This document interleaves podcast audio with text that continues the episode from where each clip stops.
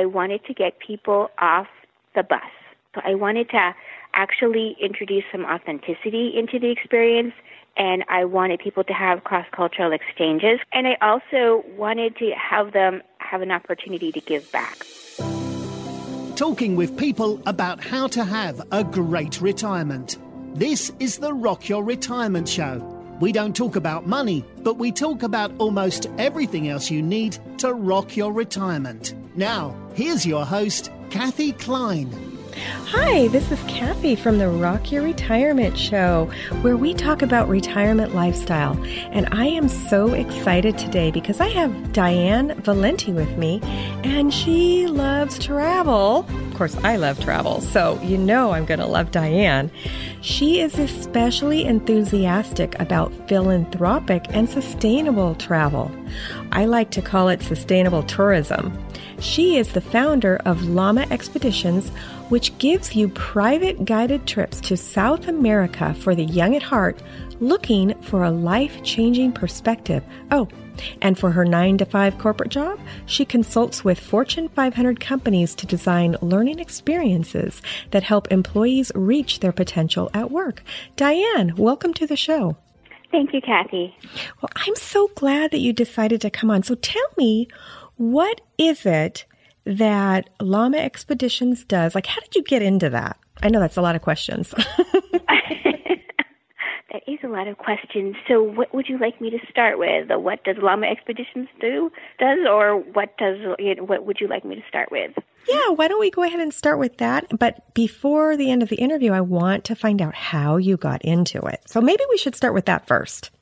So back in 2008, my dad and I went on a vacation to Peru to see Machu Picchu, which apparently, unbeknownst to me, he had a bucket list and Machu Picchu was on it. And I was going to go, and my stepmother said to me, You know, you should take your dad because he has this bucket list item. And I think she was actually just trying to get him out of the house for a while. So we ended up going to Peru. And it was just a remarkable experience.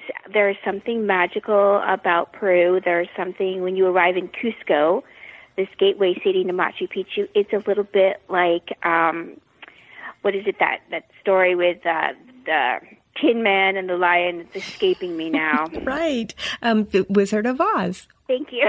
Obviously, need a little more coffee here. anyway, it's very it's just this really magical experience, and while I was there, I just thought, wow, you know what? I want to design this kind of experience. It really moved me. And at that time, I was and still am designing learning experiences in the corporate world. And to me, travel was just another way of designing a learning experience. It was on a bigger stage. It could make a bigger difference. Like at work, I'm mostly training people around compliance topics, right?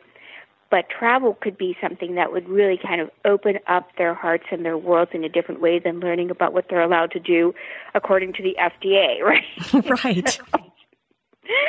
I was really taken with the whole idea and at that point, I had actually met a guy in Peru during this trip with my dad. Whoever does that, right? Who meets a guy while they're traveling with their father. but he was also interested in starting a travel company. So I ended up going back in into Peru a few months later, and we started the travel company together. So unfortunately, he and I didn't work out, but I decided to move forward with the travel company anyway. And what I wanted to do is I wanted to get people off the bus you know, you see those giant tour buses, and 50 people are on those tour buses, and they go through this very, I guess, vanilla experience where it's like, check it off the list. Have we seen Cusco? Yes. Have we gone to the cathedral? Yes. Have we gone to the Inca ruins? Yes. But there's nothing, it's kind of, to me, it's a little cold. The experience is a little cold. So I wanted to actually introduce some authenticity into the experience and I wanted people to have cross cultural exchanges because I thought that's the thing that's going to kind of shift their perspective is if they can see another point of view on the world and how one might go about living in the world. And I also wanted to have them have an opportunity to give back because Peru, like many of the countries that I work in, is a developing nation, and you have all of these super wealthy tourists, you know, in the Peru economy anyway, coming in, and it's almost like they're taking from the experience, but they're not giving anything back. So I wanted to introduce them into projects that were viable projects where they could actually make a difference while they were on vacation so that they could leave their footprints instead of like, you know, leave no trace, leave a trace, but leave the right kind of trace. And so that's kind of how I got into it. It was really a fluke. Wow. Isn't that amazing how your life takes a turn? Yes. it is. It was it was very unexpected. I wasn't really like I didn't go to Peru with that in mind. I went to Peru to hang out with my dad and to see some cool Inca ruins. that is awesome. We do many trips, and many of them involve vans um, and trains and canoes and all sorts of things. I think we're more sustainable in terms of the fact that we always try to like focus on local, right? So we don't put people in the Marriott in Cusco. We put people in locally owned inns, and we don't eat at like the you know fancy restaurants that are owned by people from Holland. or Germany. Right. We right. eat at like the locally owned places. So the whole llama expeditions thing actually came about when we started the company and llama in the Andean religion actually represents unconditional love. And because it was going to be a philanthropic company, it seemed like that would fit with the theme of the company.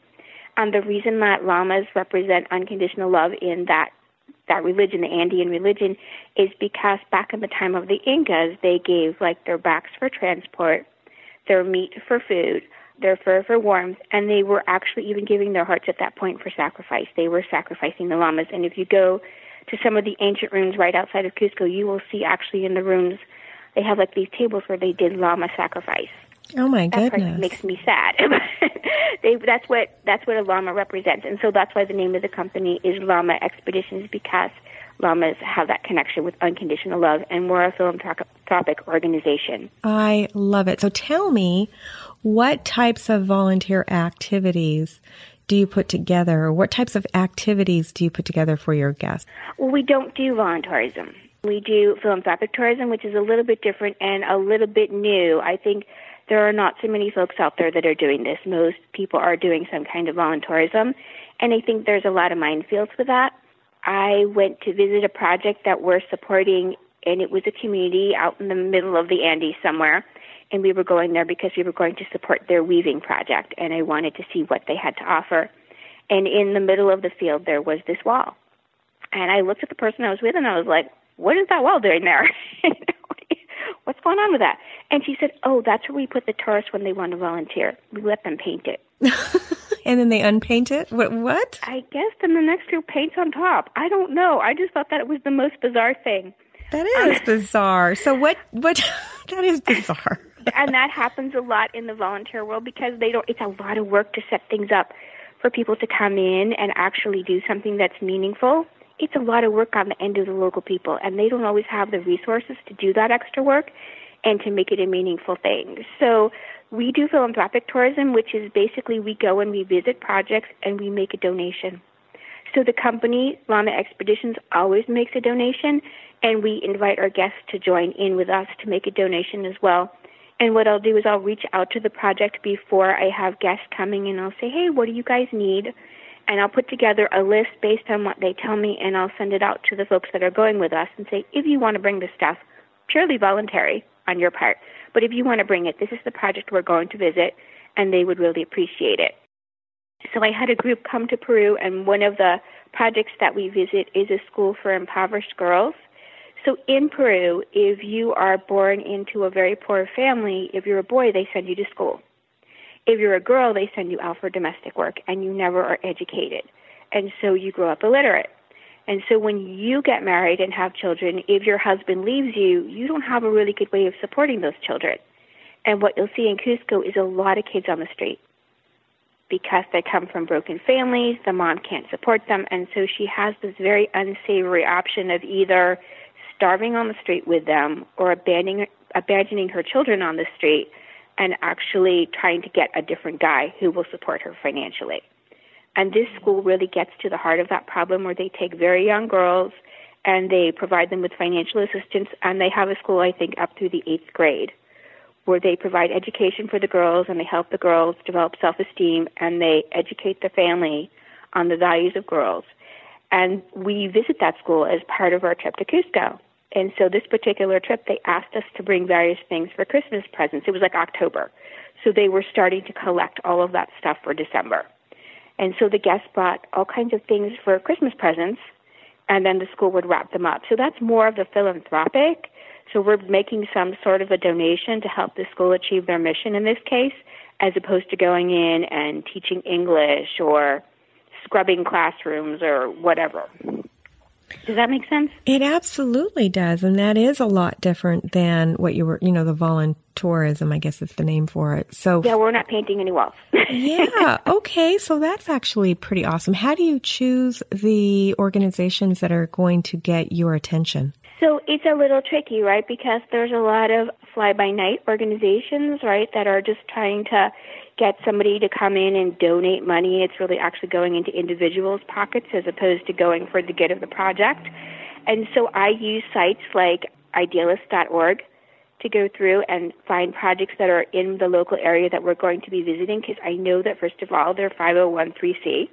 And so if my guests want to get some sort of a tax rebate they get that. But I also know that they're very well run because they're being checked out. So that's basically how I choose them. And then I will actually go out and do a site visit and see them and learn about the project and learn about their mission. And I will choose it based on those two factors. Wow. How many programs do you support currently? Mm, let me think. Probably about five different ones because we work in like different countries as well.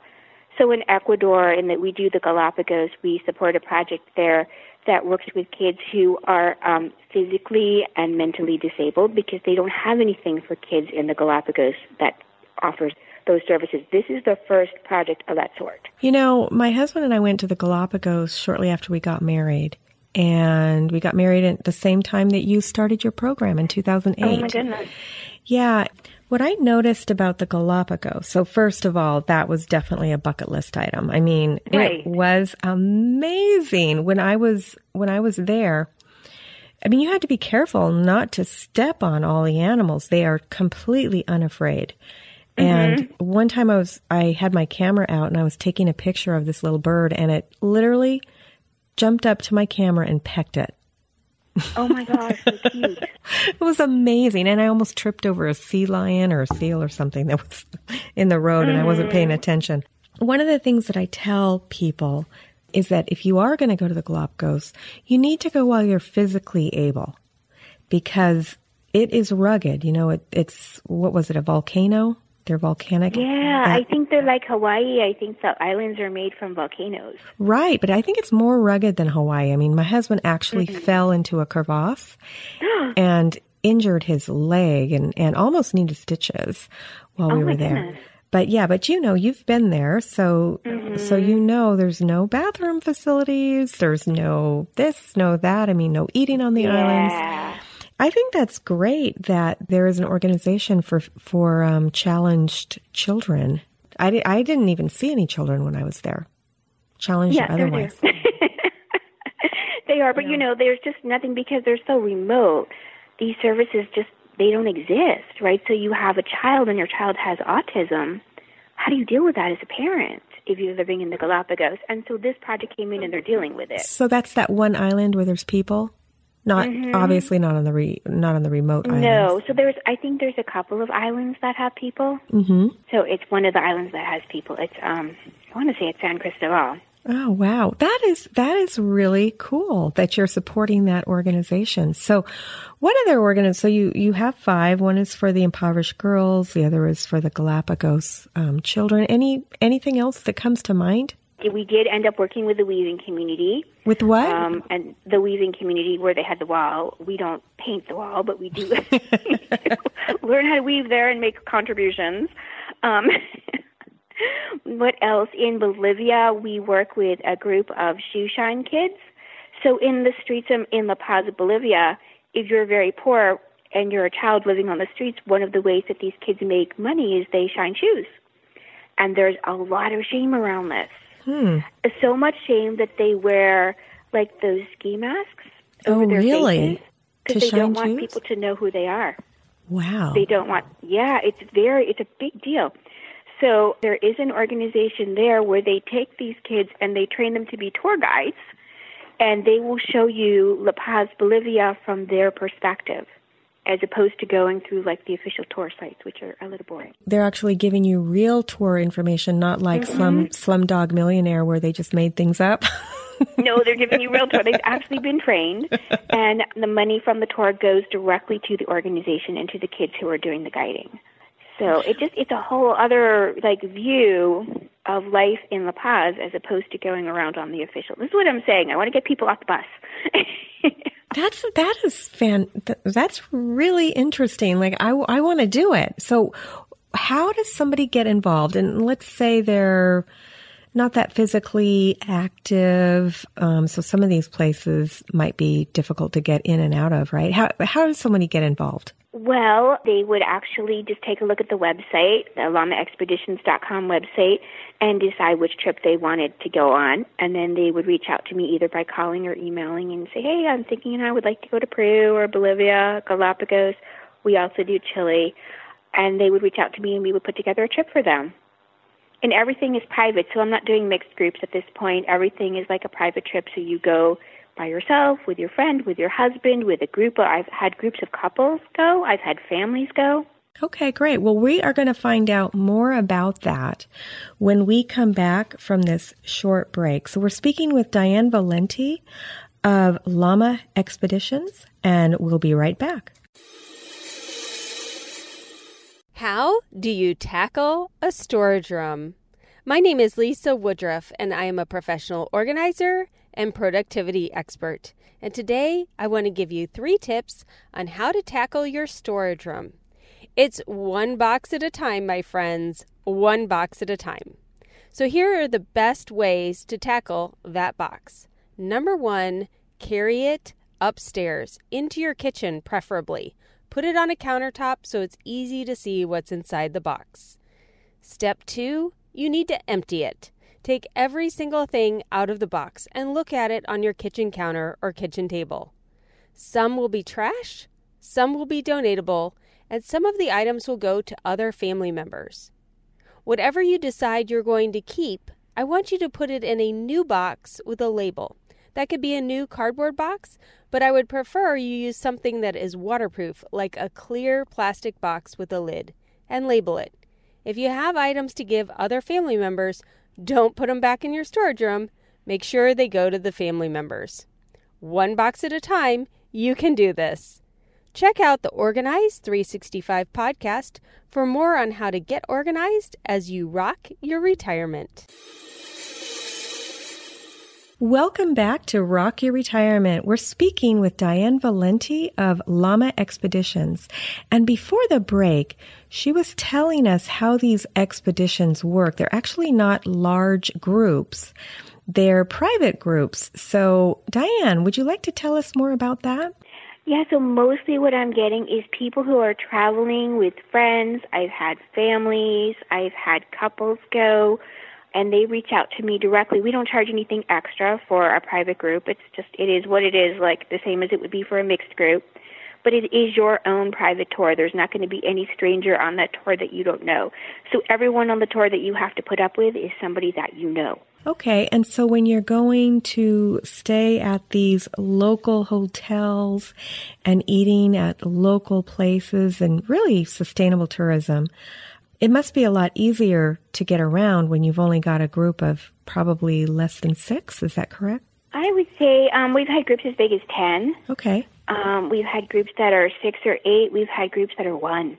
Like uh, sometimes I'll get um, women are way more adventurous than men, especially later in life, which is kind of funny, right? Mm-hmm.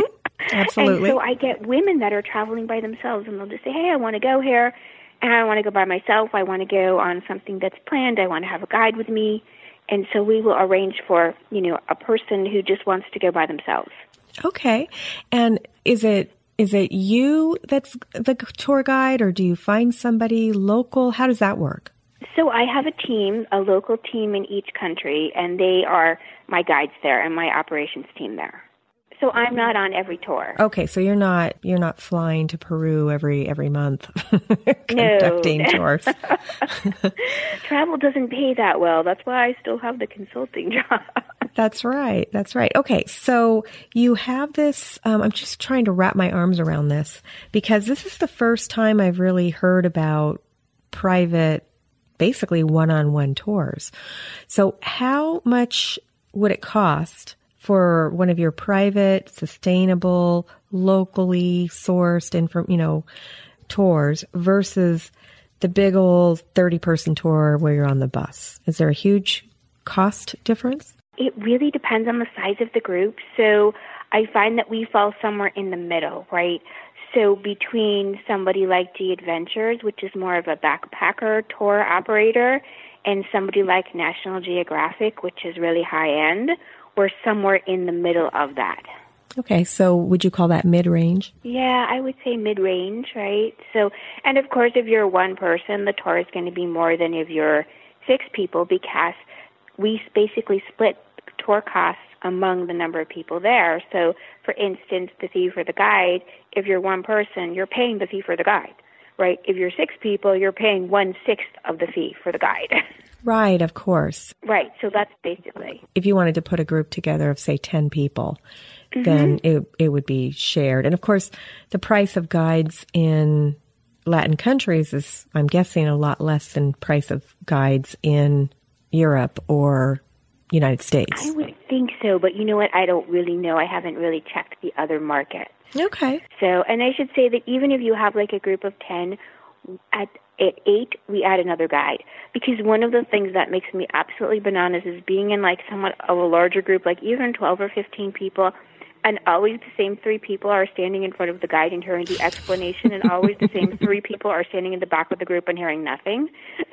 So, yep, I'm one of the three in the front because I'm short and I'm hard of mm-hmm. hearing, so I always make my way up to the front because I can't I can't hear. You know what's funny is though, even though I'm short and I always try to be in the front, there's always some tall person that wants to stand directly in front of me.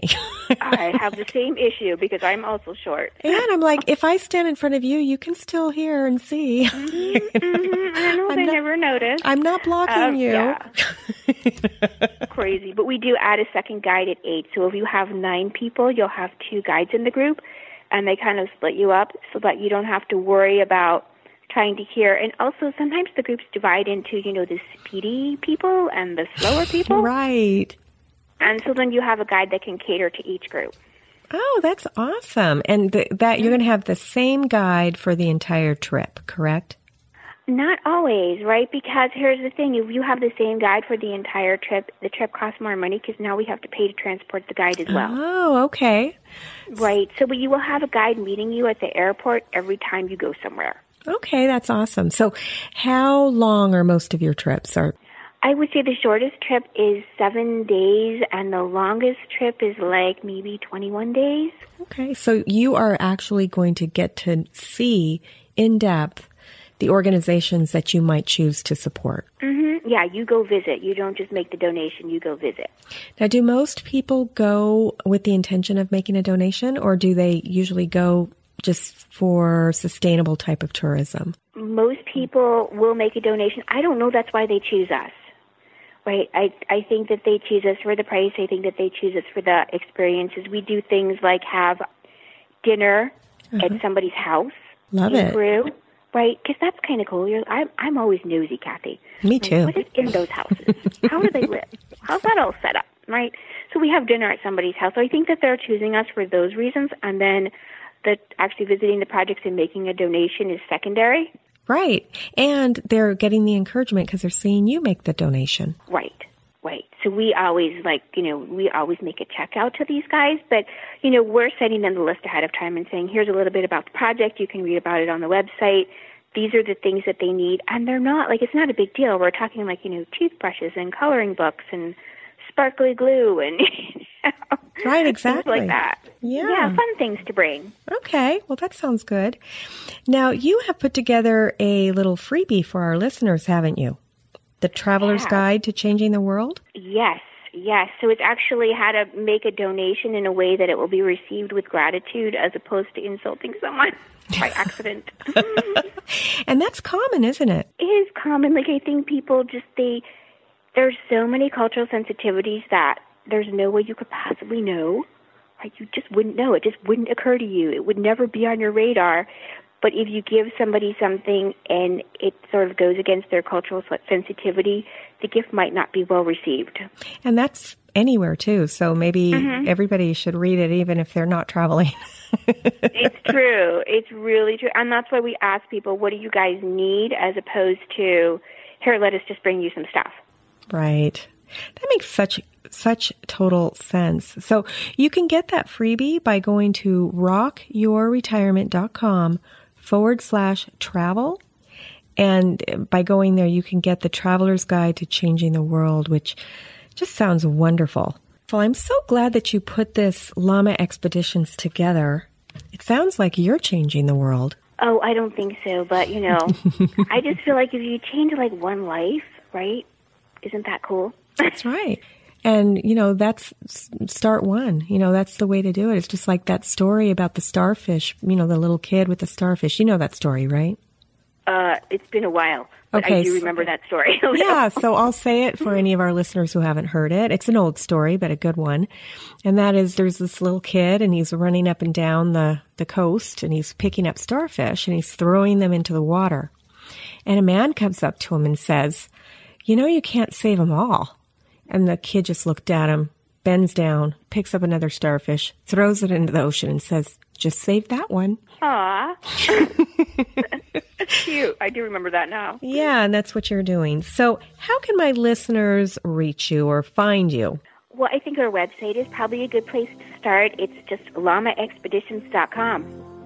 Okay, great. So, if you want more information about um, the Llama Expeditions and how you can make a difference, go to her website, download the Traveler's Guide to Changing the World, and you can start changing the world too. And for our listeners, we'll see you next time on Rock Your Retirement. Thanks so much, Diane. Thank you, Kathy. Thanks for listening to the Rock Your Retirement Show. If you are rocking your retirement or know someone who would make a great guest on our show, please send us an email at podcast at rockyourretirement.com.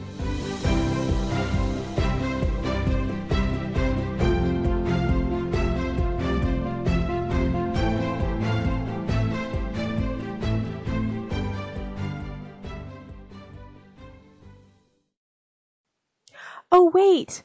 I wanted to thank you again for listening to the Rock Your Retirement Show. If you're a new listener, a good place to start is episode 116. This explains the six pillars of retirement lifestyle and our general philosophy. Episodes 1 through 236 can be thought of as an encyclopedia. These are topics that may or may not be interesting to you.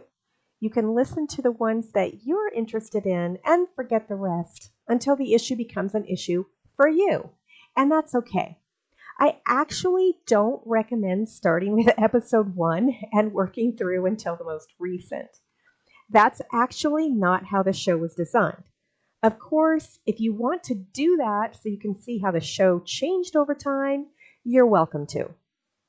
Now, starting in August actually August 31st of 2020, we changed the format of the show.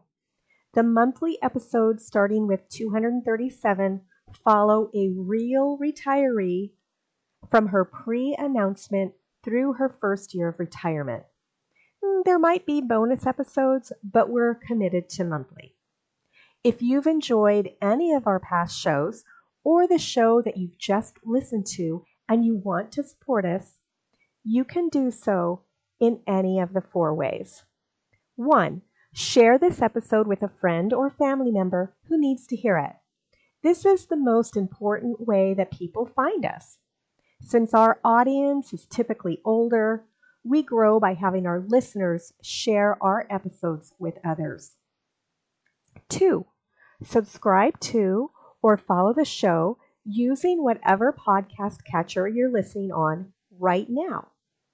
Now, if you're listening on your computer, you can listen on your smartphone by going to Apple Podcasts, Google Play, Stitcher, Podcast Addict, iHeartRadio, Spotify. I mean, I believe on all of them. If you can't find us on the podcast catcher that you'd like to use, send us a note on the website at rockyourretirement.com and we'll make sure that we get on your favorite podcast app.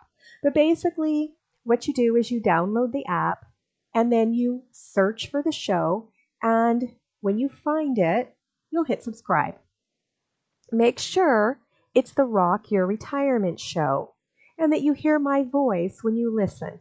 Um, actually, there were some episodes where Henry Shapiro was a guest. Uh, we, we actually downloaded some of his episodes. So if you hear him, it's probably still the, the same show. There were maybe 34 or 35 episodes back in the beginning that we hosted on our show uh, when he decided to leave podcasting.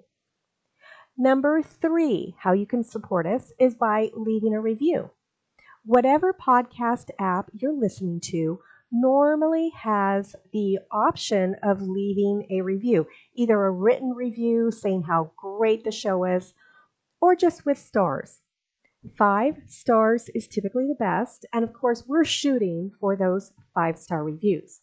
And if you tell us why you like the show, what you liked about it, it's actually easier for other people to understand what the show's about. A lot of people, when they find our show, they think it's about money. And of course, by now, you know that it's not. Number four, if you'd like to support us financially, of course, we're always appreciative of that. Just go to rockyourretirement.com slash support and it will take you to our page where you can support us financially.